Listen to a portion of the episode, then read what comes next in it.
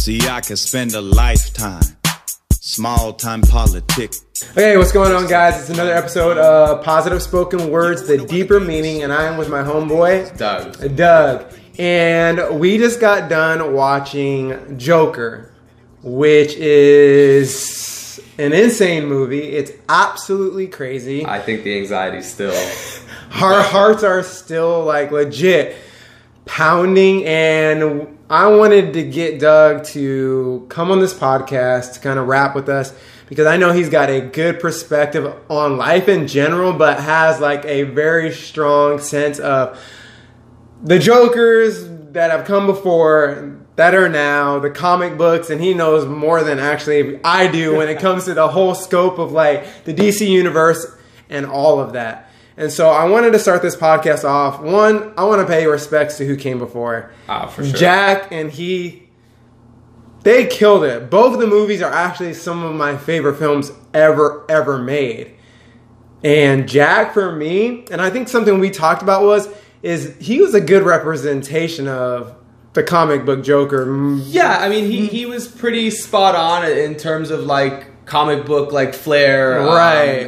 and Mixing still, comedy with still being menacing and kind of almost tragic in a sense. But, Right. Um, I would say he was probably even a little more like comedic than he was menacing in a lot of ways. I Uh, agree. I agree. I agree. Yeah. I agree. And then um, Heath, we know, like again, it's so funny. I love the way you describe it. You're like best, one of the best acting performances I've Oh. ever seen. We've ever seen. I mean, almost transcendent in a lot of ways. You know, Right. in moments, I think he has captured the viewer's attention uh, more so than any actor in the past decade. You know, I mean, we're still talking about his performance, right? Like, was there's a reason crazy. why this is such a topic of discussion. Like, who should the next Joker Yeah, be? right. Who's gonna Who's gonna do this better or as good? Right. Um, you know, and I, I think the performances of um, Joker and Heath Ledger, uh, and I say it like that because I don't necessarily, and this may be a controversial opinion, but I don't believe he was the Joker in a Right. sense. You know, he was definitely a Joker. He was definitely someone emulating like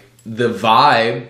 Um, but his acting to performance kind of stood above the character Right. where um not necessarily to segue into it yet but i think this character joaquin in this movie embodied Embodied. the full totality of what and who the joker is Right. um and like whereas jack nicholson was a little more uh you know menacing than comedic uh, or com- comedic than menacing Right. this was like the even blend of both Right, Um, and and the, and the reason why even it's we are talking about these other films is honestly I love the idea of an actor referencing source material, and the only way we really, in my opinion, get Joaquin's performance is because of trial and error throughout all films, and specifically what DC has done throughout the years, and specifically with Jack and um, you know Suicide Squad and all you know all these movies that came where you know these guys are putting their own spin of it, spin on it, referencing the comic books obviously because in each one you can obviously sense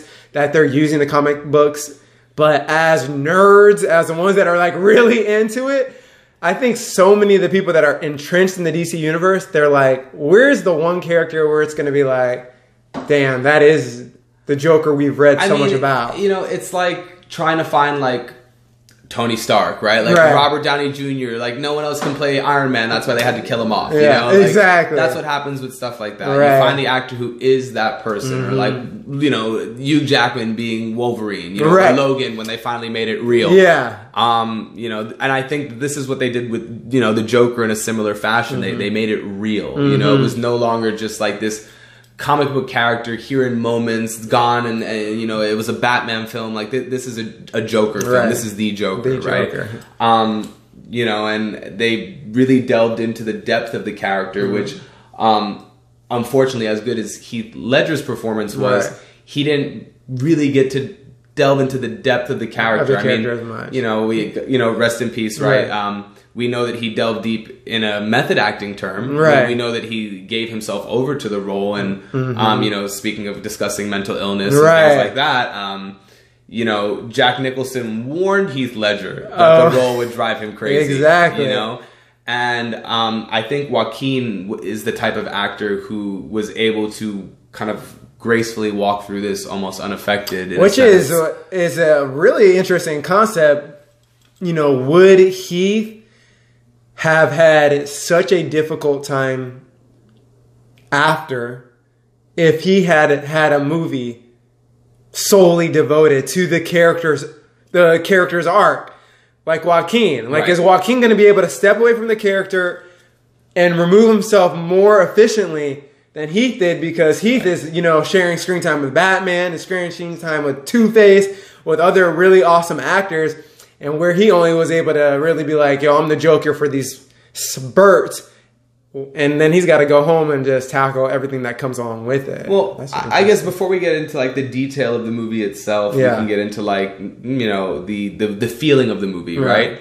Every time Heath Ledger showed up in The Dark Knight, you'd get this feeling of like terror. Someone's gonna die. What's happening Right. next?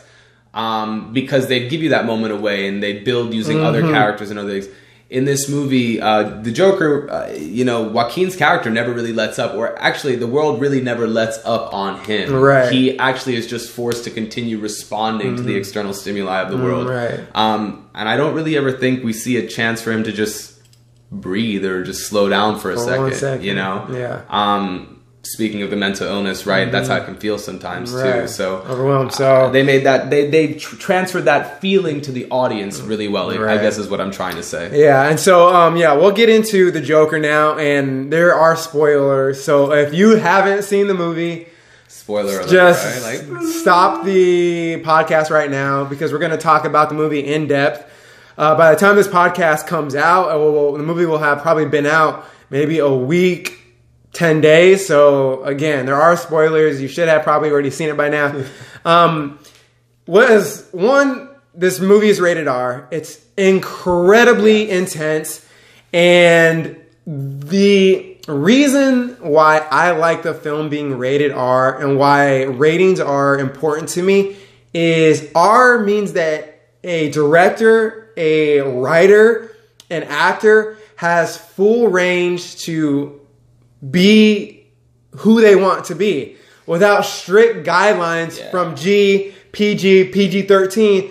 And R, it's just like if you want to cuss, if you want to kill somebody, if you want to sexually assault somebody, if this is in their character, you have free range to do so. unless you're on Murray's show. Unless you're on Murray's show. yeah, that's a reference to the movie. So that's one of the reasons why I think as soon as we knew it was going to be rated R, so many people were like, Oh, I gotta so many it. adults were like, this is uh, awesome. I mean, it- like I said, not to make too many references to Marvel or anything like that, Right. but it's like when Logan came out, it was like, oh, it's rated R. It's a Exactly, Marvel that's a good it's point. rated R. Let's go see it. Yeah. You know? How many people were pumped about that? All right, we knew, and, and, and yeah, and even things um like Deadpool, uh, we, we just knew that they had more freedom to to step into more creative freedoms, basically. And so, um, Joker is a crazy movie. It touches on mental illness throughout the whole entire film, which is a huge topic going on in our, our country right now. Um, I'll just give you my initial. Joaquin deserve he's, he's going to deserve an Oscar. I'm not. I don't know everybody's films throughout the year. Lord knows I probably haven't seen them all, but his performance was incredibly powerful. Yeah, I, I would definitely agree with that assessment. And um, I think, you know, if he doesn't win, I would have to watch every other performance or the one that won at the very least if I hadn't seen it already because um, he really did a great job of blending like so many different facets of, of a person, you know, in terms of genuine care for like a loved one, uh, you know, breaking it down to the point where he loses every aspect of sanity Right. um, that he was holding on to for some reason, you know. Um, the methodicalness at which he approaches the way that he even moves i- as an actor in the movie. You- mm-hmm, you can mm-hmm. tell the attention to detail was really on his behalf. Um, you know, speaking of being rated R, you have the right to improv in certain aspects and certain roles, and I think a lot more of it came from him than the director in, in a lot of ways. Eh? I, I would agree, and um, I think we'll, we'll we'll basically start. So the progression of this character is is what makes it so good. And when we talk about, I think the ability to have two hours for a actor to dive into a character. One, you don't see that in films very often, aside from like biopics. I mean, when's the last time we saw it? Like The Revenant, and that won an Oscar. Right? Exactly, where a, where basically you're looking, where I'm imagining a director is looking at Joaquin saying like, "You're the sole focus, and you're gonna have to carry this film." Any other superhero comic book movie that's ever come out is sharing significant screen time with another actor that is equal or surpasses the villain in a lot of different ways, regardless if it's Marvel, DC, or whatever. Joaquin is on the screen like 97% of the I movie. mean, name one other actor in the movie. I don't even, aside from Robert De Niro, who actually in his, what we said, like 85 seconds of screen time, killed it. I could not tell you another actor that was in I the mean, film. the guy from like Atlanta who plays the clerk. like, Right. in Yeah. I remember some people sn- like snickering at that. But I'm telling you, I mean, Joaquin's on the screen 97% of the movie, and he absolutely holds us completely entranced the whole time. Me personally. I almost felt bad when I had to get up and use the bathroom. You know. yeah, this guy leaves in the middle of the leaves in the middle of the film. I'm like, how disrespectful. How are you gonna? it no, was a I'm quiet- just it was a kidding. quiet moment, you know? It was a, he he was gone for like ten seconds, but um, let's just let's touch on mental illness because Sure. this is what I will say probably the crux of the film Sure. Um, is focusing on uh, obviously aside from the Joker and him becoming the Joker. This uh, he's not being I mean, dropped in a I vat mean- of I mean, acid. The, the movie is essentially right, like other superheroes' backstories are like how they became strong and how they worked out and how they got better and better and they they fought their way to whatever and they went Mm-hmm. through battles. This was really just like it gave us an insider's look into the mind of someone who's just mentally declining, you know, Yeah. and not necessarily of their own accord, you know. In the movie, they pull funding from the public, like help mental health office that he goes to. He doesn't know where he can get his meds anymore. Um, you know, he wants to go and find help, and uh, essentially, he's denied it every single turn. Every single turn. You know, and so it's maybe that he didn't want to stop taking the meds, right? But he had no choice, and I can't imagine what it's like to be like off your meds for like a couple weeks, and then imagine try to go out in the world and explain to someone that you need meds, right? Right. or like you want to be committed to a mental hospital like how do you how do you go about even saying that out Yeah. loud so you, you watch him like to the point where even we see like his mother ridiculing him right like Right. So- and uh, which is actually interesting because let's just say we don't want a person to have mental health issues and we look at the support that a person needs and Joaquin has those label people in his life. He has a mother. He is seeing a psychiatrist and the severe lap in judgment from these people in his life, you can see how it contributes to his downfall. Oh, From his mother not paying attention to what he's saying, to his psychiatrist not paying attention to what he's saying. i mean look at it this way right like as a little kid if you put your hand on a stove and it burns your hand right you're never going to touch the stove again so like to take that to an, an adult facet right to, to transfer that to not a, being a little kid um, but something that's even deeper rooted in the psyche than physical pain, you go to someone and you ask for help and, and you plead for help, right? And you tell them, I don't think you're listening to me. I need you to hear me. I need you to hear me. And then they don't hear you.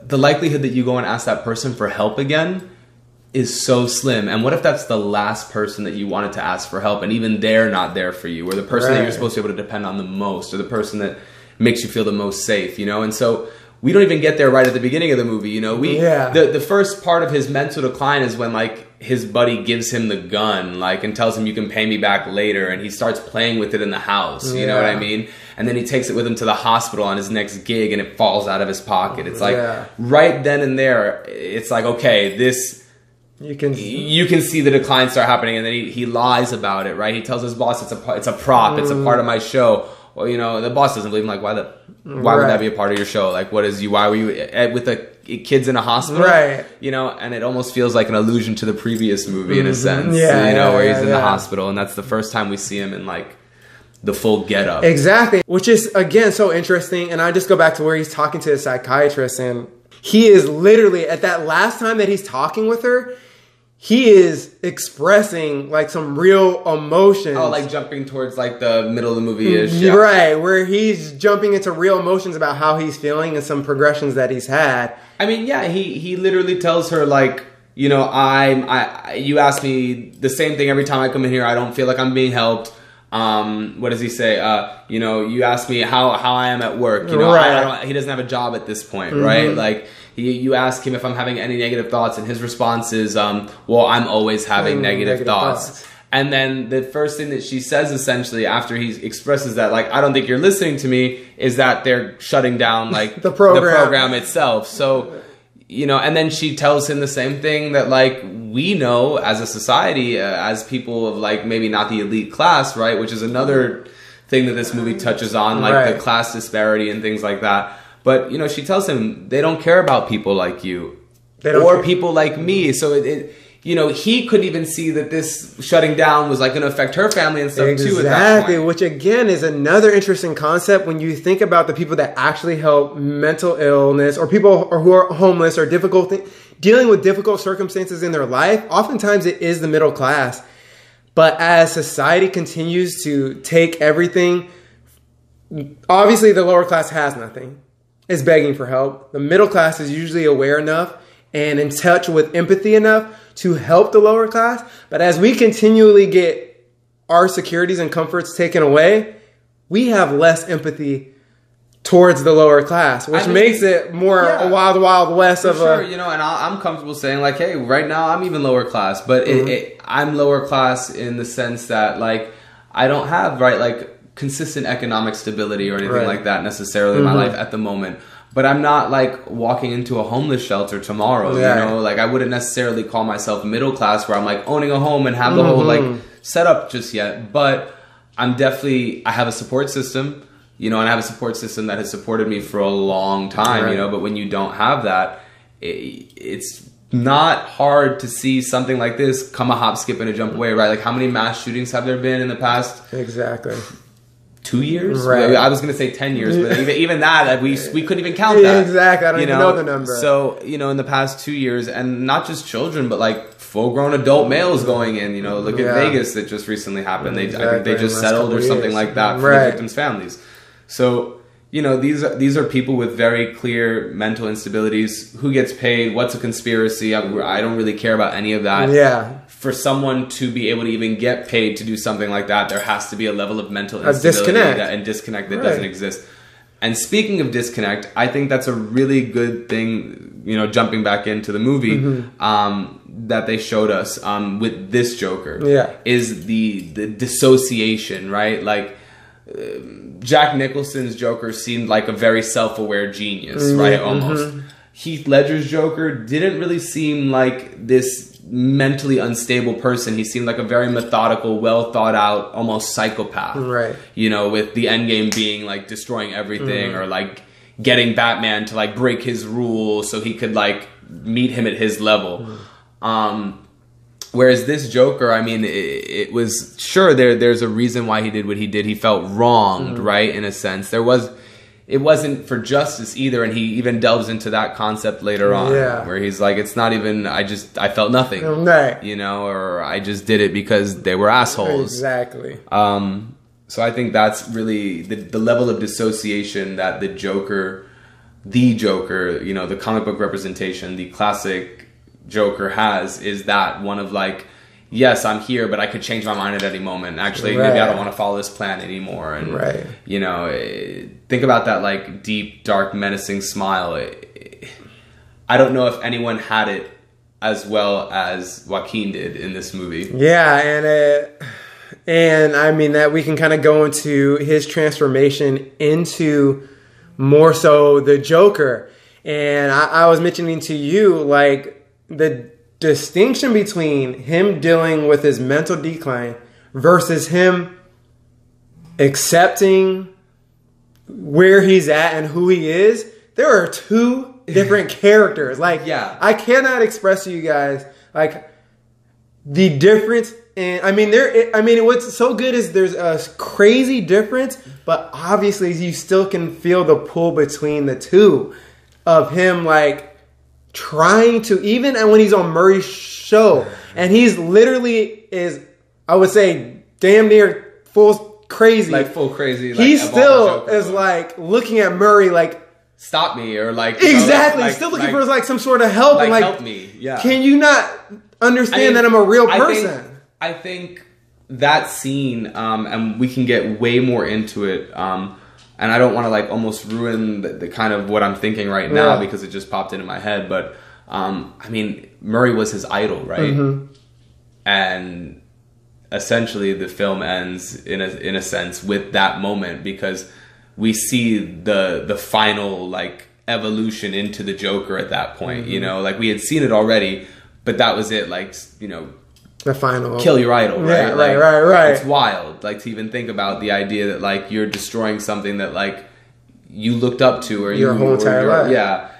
And to be invited on the show, uh, to be self-aware of why you were invited on the show, like what did they expect was going to happen? Mm-hmm. Like let's be real here, you know? Yeah. and I think he did a really good job at playing this like dance between, like you said, this person on the edge of like mental decline, like complete mental decline, and then all of a sudden, like those two people, like fully accepting that, hey, I'm a fuck, I'm, I'm crazy, right? Right. And then like, or trying to be a normal person and just like continuing to go Down. down this path. So somewhere along the way, like this ate this Mm-hmm. and it was just like okay well now this is a new path because he stopped accepting that the path of a normal human being was even within the realm of his reality Right.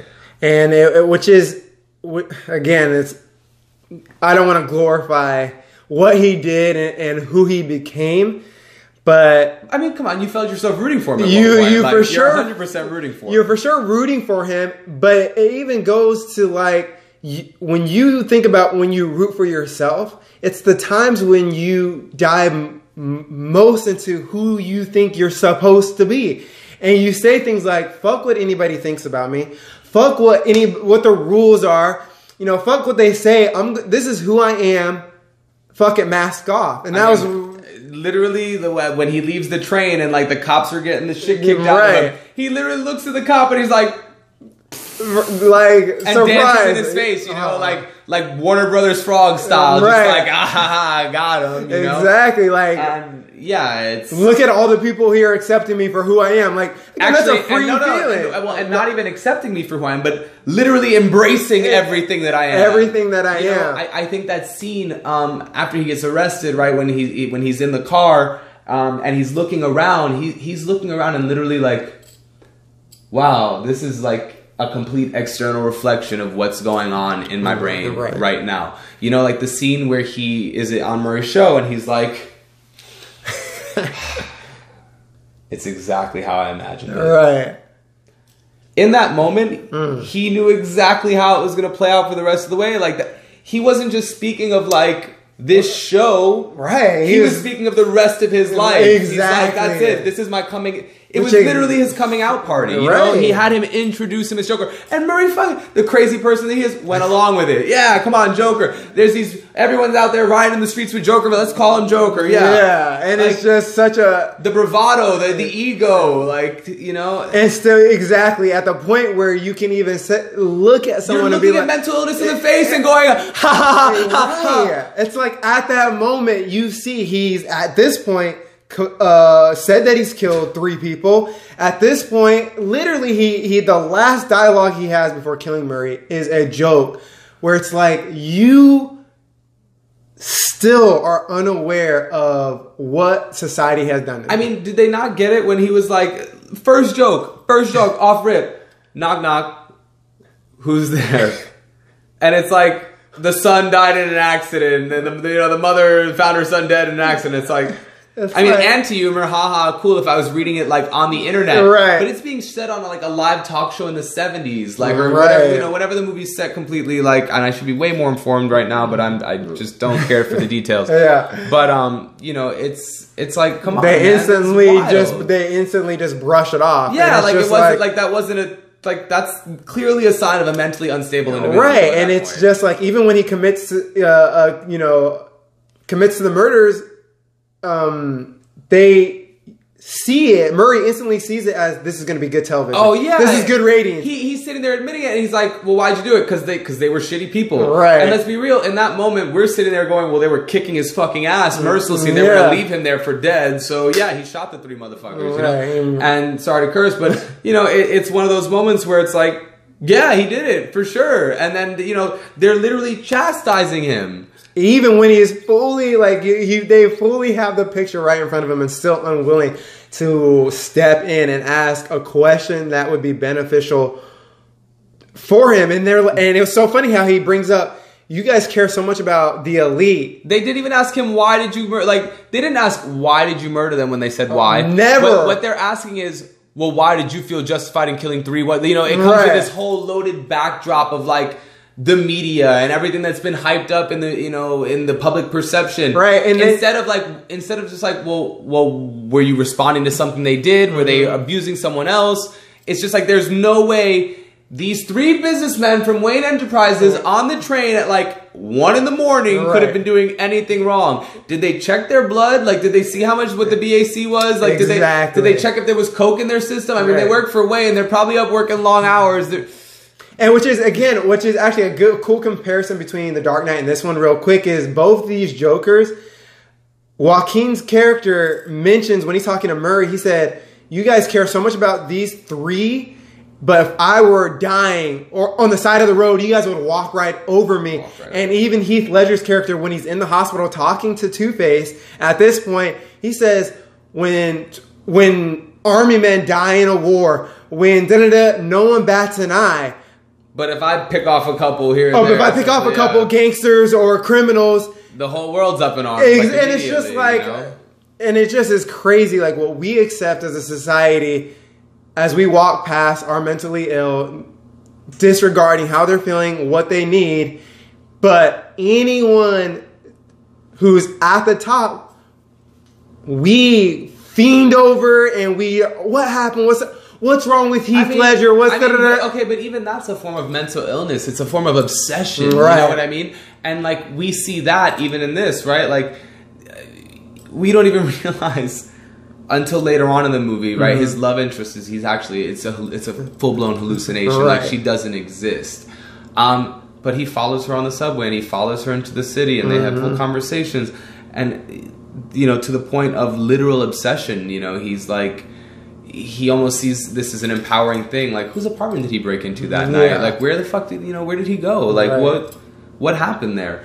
Um, so you know, the idea of like being obsessed with any kind of thing that's out of your reach or out of grasp, Mm. or you know, like celebrities don't really exist. right.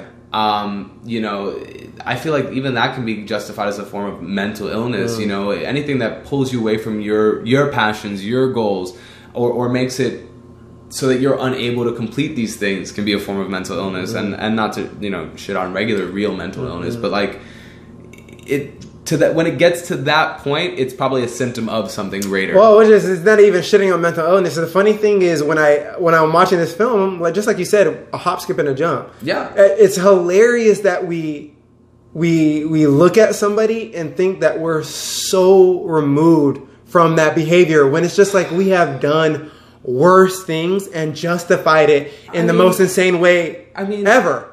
look what's the difference between a really really really fucking ha- oh, excuse me again a really hammered person at a sporting event and a person with a mental illness just like acting up? Yeah. like what's the difference? Why is the guy who's drunk at the sporting event socially acceptable?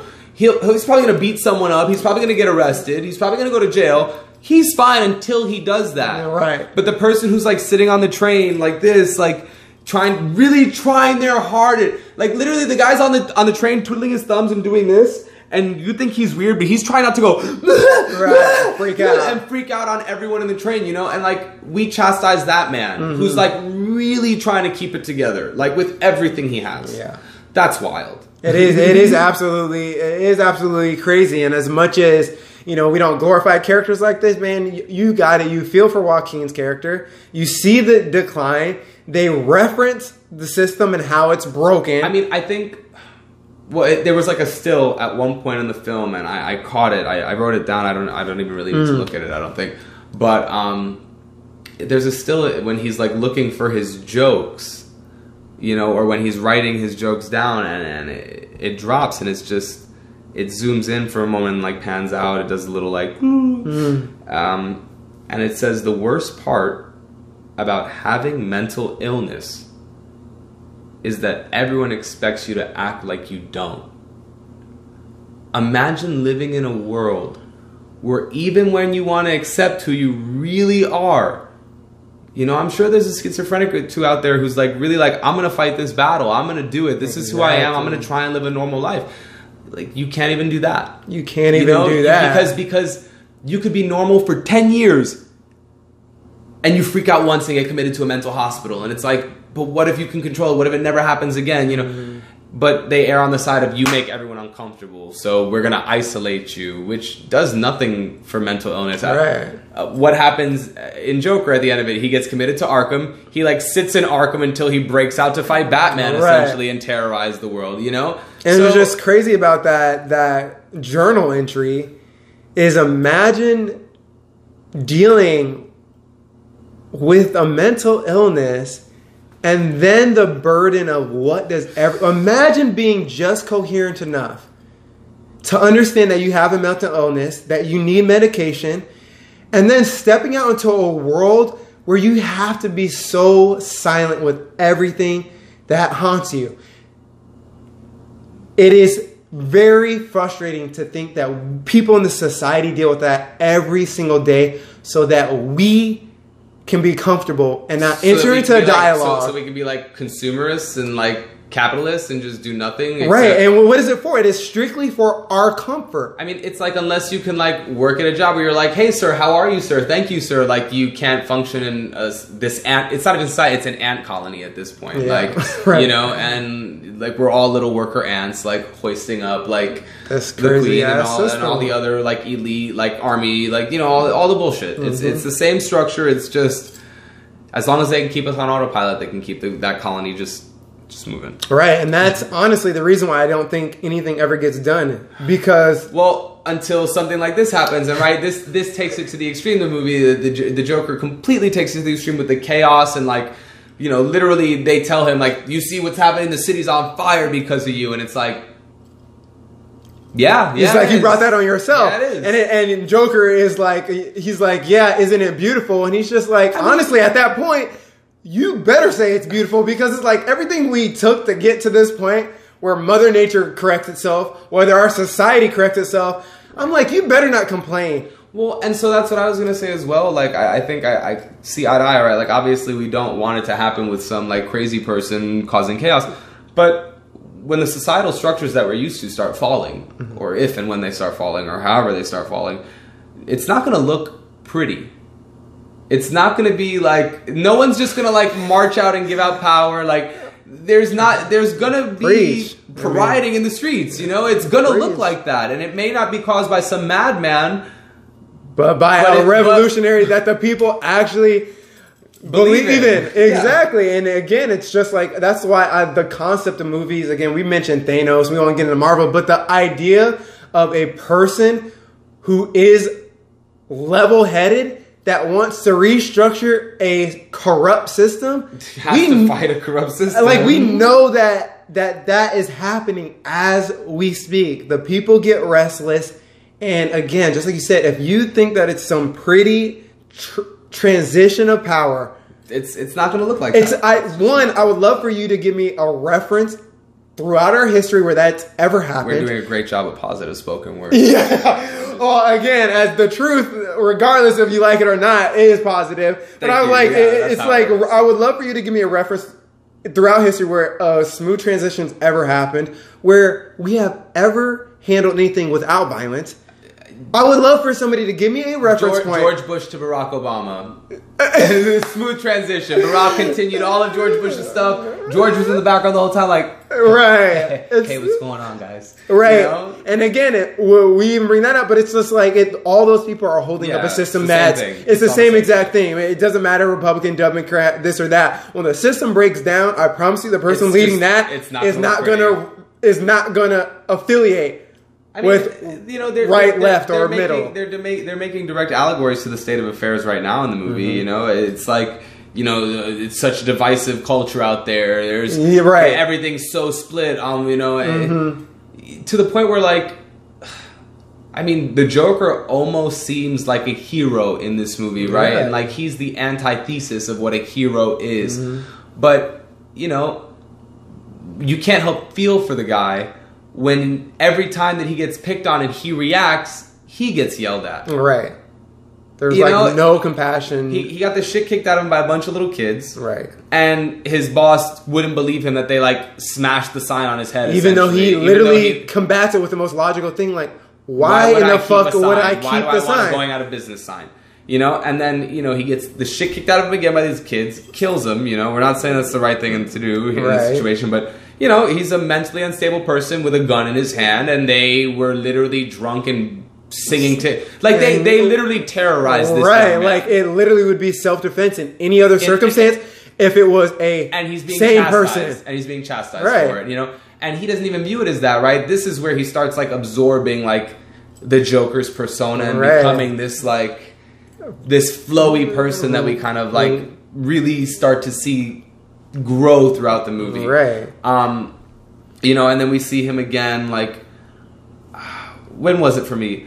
It, it wasn't. It was before he actually even like smothered his mother with the Mm-hmm. pillow. He has this moment after he kills the three, um, the Guys three, the the three train. guys on the train the uh, Wayne Industry employees, and you know he sprints the hell on out of there, right? Right. Like he needs to find a safe space. He can't go home. He's like covered in blood Mm-hmm. and whatever, and he, you know he gets this like almost looks like a New York City park bathroom, Mm-hmm. right? You know he he enters this like stage where the nervous laughter is going on, right? He, he's he's clearly trying to control that, and this almost like crucifixion pose becomes Yeah. like his power stance. That becomes like, all right, no more laughter. You know, like he begins to literally absorb and kill the old version of uh, the new version of himself, and kill the old version of himself. And you know, we get to see that part of the Joker flair with the free flowing dancing, and that his awkward body begins to actually make sense, and it almost morphs in a way that like it doesn't Yeah. look quite as awkward anymore. He like stands with pose. He's not hunched over. He begin his body language changes, you know, and and then we see that one scene um, after he kills the guy that gave him the gun in, in his apartment. You know, that he's painting his face right before that, and there's this almost like this calm in his eyes that's like even scarier than when he was freaking out and Yeah, laughing exactly. maniacally. You know, Exactly. um, so yeah, like you know, the maniacal laughter even changes, right? It goes from being this like nervous tick, where he like, Right, right. and he has to like let it out to like being something where he uses it sarcastically. He Right. uses it to terrorize. Yeah, and I, I want to say that he doesn't even do the nervous tick laughter. No, it's- it- throughout at- at the, some the- point it's done. It's That's- completely yeah. done, and and he laughs several other times, maybe literally only a couple other times throughout the film, but the laughs are completely controlled, and they are a part of who he is. of who now. he is now, exactly. And um, no, and I mean the movie is just like that transition is absolutely beautiful. And one other thing I wanted to reference before completely diving in, I love the reaching out to be loved. Like when Oh, he man. confronts um, Thomas Wayne in the bathroom. of the theater that he snuck into during a riot because he was a man on a mission. Like, Right. You know, it was like, you know, he literally was just. It was like a puppy dog being like, "Yo, can you just pet me?" I mean, that was to me. I'm like, it was such a short scene, but the lack of empathy displayed by Thomas Wayne and the amount of I mean, the dude literally just asked for a hug, Li- hug, asked for a hug, and gets punched in the literally, face. literally, re- literally asked for a hug. I mean, I I'm sorry, I mean, like that was a tough scene. Okay, so he actually just asks him for like genuine, basic human emotion. Can you just give me some compassion or empathy, Dad? Ooh. Like, how many people do you think that scene's gonna ah, trigger? oh my So many people are gonna go home being like, "Why don't you just give me some compassion and empathy, Dad?" You know, like, For real though, it was like I love that because that was the start of it. It was like, can I get some human decency? Can I get some compassion? It was like referencing, can I get the most basic, Basic. basic, things that every person that when you walk just out into the world you deserve deserves. this. To the point of like, man, I could really use love, and he's pouring his soul mean, and look. unable to. Speak- speaking of mental, speaking of mental illness, right? Like he literally, you know, would cure my mental illness, Dad. You know, what would really help me out here, Pop. A fucking hug. right. Just a hug would be lovely. And I honestly, like, if we go back, if we went right now, pulled up on our phone every mass shooting, let's say of maybe not even adults, but we could go do Oh adults, God. but any kid How who's under how 21 or kids do you think we're asking someone for love and just didn't give it to them? I literally 100%. want to know. the statistic And, on that. I literally want to know the statistic, and, and it's not just how many times he was bullied at school, not how many times was he beaten at home. I want to ask how many. I want to know how many times did he ask, Ask for help or for ask help. for love. Yeah. I really want to know because we know life sucks. I I, bet, I, bet the number is a lot higher than you think. than you think it is, and, th- and that's the thing because because that's the part that we all struggle with. I mean, look at it this way. Let, let's really like, what twelve to sixteen year old is so unsupervised that they can get their hands on a gun? At that point, like, no matter Right. even if they're asking for help, like it's clearly falling on deaf ears. Like, exact. Oh god, that's that's a huge. That's a it's clearly point. falling on deaf ears. They, the kid already has a gun in his hand. Like, if Right. Come on. You already know that Yeah, we've you know, we've so- gone down a spiral that's you ain't That- coming back from that. They, they've already fallen down the staircase Yeah. Mm. at that point. Um, You know, and I think it's it's funny that you say that, right? Because like he asked for love from the dad, right, or the dad, however you want to choose to believe it. Go, Yeah. go, go read the comics. Um, you know, it's um, he goes and he doesn't get that love. He gets punched in the face, and then he goes and he kills his mom. You know, and the response there is okay, he accepts right in that moment that he's not going to get the love from him. So if he's not going to heal this person who is falling down this like stairwell of psychosis or Right. this elevator of psychosis or whatever you know reference you want to say, he just fully accepts that fuck it, I'm just going to be who I am. Then. And he still, even before that, he has the, the dialogue with the guy With at Arkham. Arkham, yeah. Where he, again, I don't know how much he was maybe necessarily asking for help. but he was like hinting, like, But hey, he may- was maybe like- I've done some bad things and I need some help. I've done some bad things. I need some help. Um, they he does a nice little. They they killed the and where he references them destroying the program, which was there to help him. Yeah. And it's just like, even at that point, it's like He's, even in, if he's he, in the mental hospital. in the mental hospital, The guy's sitting here listening to him going, okay, so he probably killed these three dudes. I don't want any part of this. In fact, I don't, I, man, I'm just a clerk. And what the and what's the the other the nice the other connection is like look what he had to do to find out the truth. Yeah. Look what he had to do to find out the truth. He had to steal his mom's file from like a mental hospital Bro. because they wouldn't give it to him even though he's the son. It's like, oh, dude, like, You're like all that to find out what his life. I mean, bro, Well, and it's and too but, much. But, but then here's the obsessive thoughts again, right? Like that's that's clear. Another clear sign of like I was saying earlier, like the obsession to that level with anything is a ment- is a clear sign of mental illness. Mm-hmm. Yeah. Why is knowing the truth that important? Like. You know, right? We're all guilty of it. How many times someone cheats on you? Someone does this. I want to know why. I want to know You're why. Right. You wanna feel- I, I want to know what you did, how you did it, where you did it, who you did it with it's like where did we It- even want that pain? it happened, right? So now you're just like piling pain on for no reason. Like he could have believed the lie. And that probably would have helped him hang on to his mental sanity. Mm, yeah. He wanted to read that file so he'd have a reason to kill the old version of himself. Right. It was something that That'd allow him to go and, you know, do what I described previous. Like he went, got got the shit kicked out of him by his dad, then went, killed his mom. Because Right. now he had justification after reading that file. Justification. And that was like the desperation in grabbing that file from the clerk's Mm-hmm. hand. You know, it's like, no, I need to know because I have to be able to justify whatever I'm going to do next. exactly. You know, and What in that told. moment when he actually did that, and then he looks out the window, I think he realized he didn't need to justify anything anymore. He was just like, boom, it's done. I have no attachment. I have nothing left. right, You know, right, and, and he says it on Murray's show, you know, why are you telling us this? Why are you telling us this? You know, Robert De Niro, why are you telling us yeah. I have nothing left to lose. I have nothing left to lose. And I, again, like we're, we're maybe coming to the end of this um, conversation. S- s- We're gonna. I'm gonna just talk a little bit cinematography. I mean, the last scene when he is from the time he's in the dressing room to the last scene in Arkham, but we'll go before that. Like basically when he's on top of the car. I mean, I just have. I don't know if I've seen any better acting, better color coordination. I don't even know what the technical term is, but like, I mean, the visuals of him comp- on the, set, comp- the composition, the composition. I'm like, mine was blown. Him. I'm I gonna. mean- do, I mean, it was just one of the I craziest mean, things I've ever seen. To, we, we can even take it a step further back when he gets off the train is like really when that scene starts. Yeah. Right? Like when, what we were speaking about earlier when the ma- fuck it mask off. right? Yeah. Yeah. Yeah. So yeah, you yeah. see him take the mask off, and there's actually like like the blue, like he had like the water, the sweat, Right. or he maybe he'd been crying because a part of his mental illness at that point, like when he laughs, he's secretly mm-hmm. crying. You know, we see him tear up a bunch of times. He was in fear for his life running, so we see like this dribble, and like when we pull up on him it, when he's like in the the dressing room, he's he fi- he had fixed Fixed the makeup, a little makeup. bit, it- but he didn't completely fix it. He left some of the mark on that one mm-hmm. side mm-hmm. from being outside. He left some of it. He fixed it enough, Right. but he wanted that to be known. Like he want look. I mean, look at even your painting Yeah, right here. yeah, That little that little dribble is exactly, Exactly, what it how he like. was. Yeah, and this is exactly what he was You know wearing in the mean? final scenes here. So it's. I mean, it was. I mean, it was a brilliant and again, Robert De Niro, De Niro on his three minutes on Oh, screen. no. I mean, brilliant. like when he hits it with it, like, all right, kid, we got a couple ground rules though on our show. No this, no that, no this, no.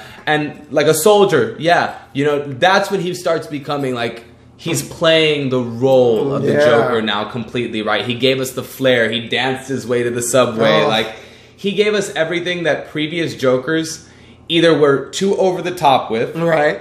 or just couldn't even touch on Yeah, like nothing against Heath Ledger, but again, this is where I say like he had the single greatest acting to performance for a Joker Right. in those moments. But every time he stepped on the scene, you didn't think what's going to happen. You thought, how is he going to kill someone? Right. What's where is he trying to angle his way towards the bat? You know, Mm-hmm, yeah, and again, yeah, it was just again like the acting performance. But like when you're looking at Joaquin's, you're like, this is the Joker. this, is, the Joker. the Joker. And, Yeah, you you're know, like, this is how a person was molded. a lot of people laughed that. at me when I said like this is going to be the the truer representation, and I told them all I was like, you're confusing a great acting performance with a true character versus a character that's been developed Yeah. for the last I don't even know how many years, last 40, 50 years or whatever, has been developed. And shout out to the writers, the director. The cinematography was absolutely insane. Oh, I mean, to the point where like the cinematography, just going back, like you can actually see like the deterioration of like the film. It, it even began to look like older in a sense. Right. Like, when he's like Mhm, when- it's just- when- in the scene when he like looks out the window, right? Like it almost is reminiscent when he's being arrested that he's in the car, like Heath Ledger in the car, except instead of being this free like psychopath, you know, Right. he's just like he's in his own little fucking dream world. He's just exactly. He's looking at it like, mm, this is the chaos, right? Like he induced pure chaos. He he created a war zone, Right. He, he created just like a battlefield, A like, battlefield, though. totally different ballgame, Right, which is exactly he was the he was the one who st- it stemmed all the violence was from Right. him. Him, he just he became the representation of the violence that was. exactly. Let's just say our final few pieces on Oh. it. Um, for me, the the last things I'm going to leave this podcast with is Joaquin did an incredible job, and I want to stress, you know, mental illness is an issue, and it needs to be looked at and taken seriously.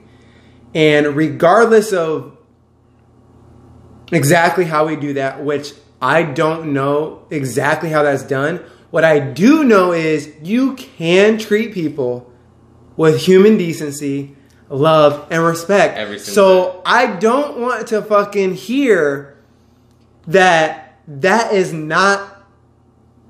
It, we can't do that on a daily basis. Hey man, holding the door for that person behind you might help not create the next Joker, I'm, right? And So- uh, we say, but you guys know what we're talking like about. It, sounds It- like a joke, but you guys, like you know what we're talking about when you see somebody that needs that little bit of extra interaction. And just to bring it back personally to me, I was working out. I was getting ready to hop on my bike, and this guy was riding by on his bike. He looked over at me. He's like, "You remind me of my son. You remind me of my son." And he just, you could tell that he was a little bit removed.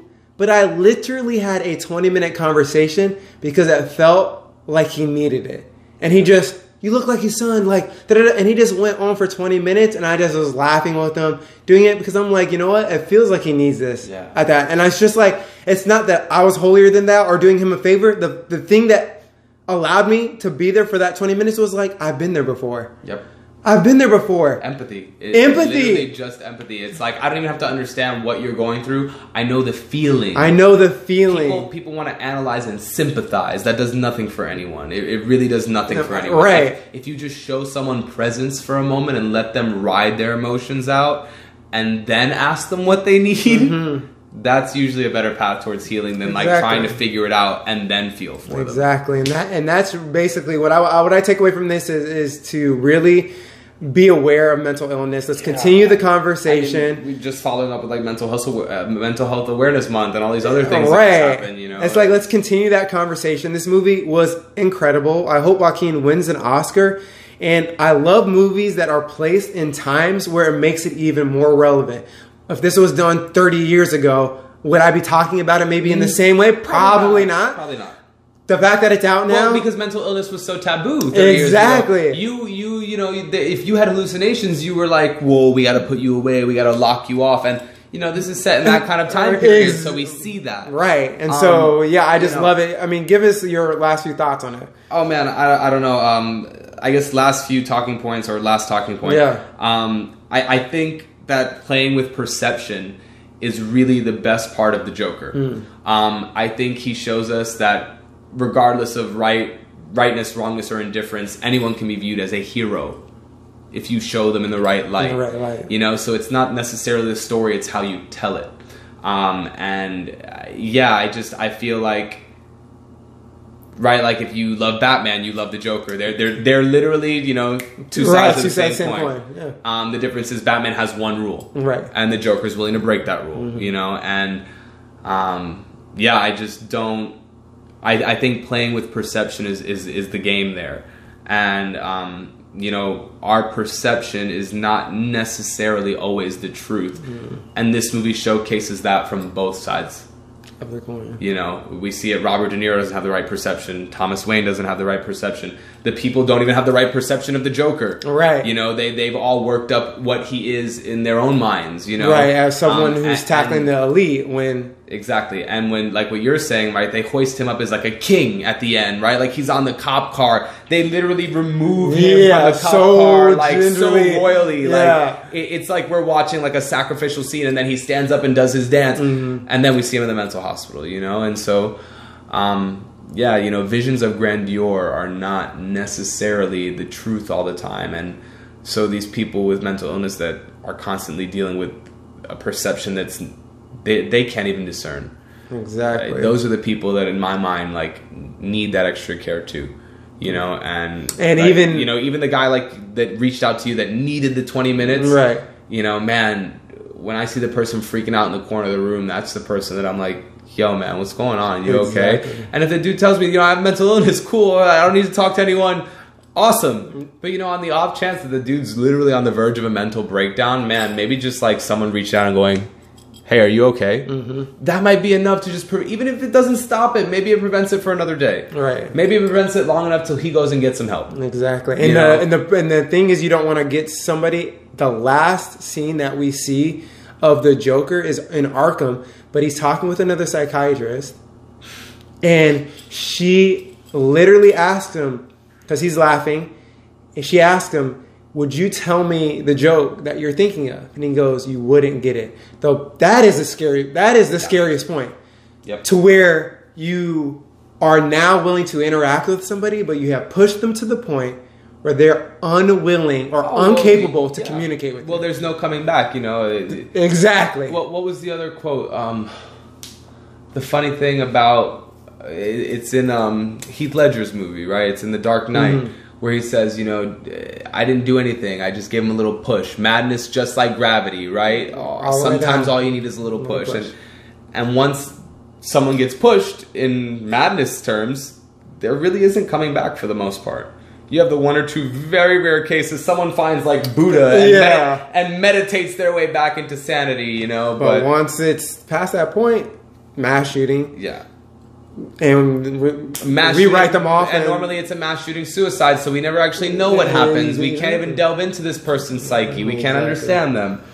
You know, so we don't even have the opportunity to figure out how to prevent it because we've we've, already- fucked up we've already so bad. created it, We've already created it. So uh, this movie was excellent. It was extremely awesome. I know we're probably going to see it again. we're probably gonna see it again. probably going to see it I'm again. There was so much in it that I have to see it again. Yeah. I, I missed like we're talking shit. Like we saw the whole movie seven times. and Got to see it like three more times. you really do because it's just like you know there's so much in there that you didn't pick up on that is beneficial for you to know. So I mean, I just want to watch it again. Like at this point, to remove myself from like the idea of the Joker and just watch it as like a biopic of someone with mental illness. Like Exactly. forget, forget the Batman, like eh, you know, pathos, ethos, Mhm. whatever the the whole Batman storyline, and just like delve into this and watch the movie as if it's you're literally just watching someone. Yeah. Imagine it as like a horror comedy. Right. Imagine it as Yeah. someone who literally is going batshit insane and you're watching this person just go insane. Don't imagine it as him turning into Batman Mm-hmm. Joker, supervillain right. because Batman is a little kid still. So he actually doesn't exist. The Joker was a crazy person 30 years before Batman was a exactly, thing. exactly. So, you know, watch it as like a documentary on mental illness It or, a, really bi- or a biopic of mental illness. I And like that. Yeah, I think that's the way that I'm going to watch it the next time. I like that. I like that a lot. I appreciate you coming to the oh, podcast. man. I appreciate Thanks- you thanks talking having to the people. For sure. Thank you guys for tuning in and hanging out with us. This has been another episode of Positive Spoken Words, the deeper meaning. Positive spoken word. And that's my boy Spend Doug. Peace. lifetime, Have a good one. Small time politic. Just to get thrown a bone. You ever wonder why the game is so tired? Nowadays, these majors and minor, and even these co-signers all require a co-signer. And they wish that it didn't exist since I did that verse for bus driver. Well, the fuck you never see me on a project blow fly.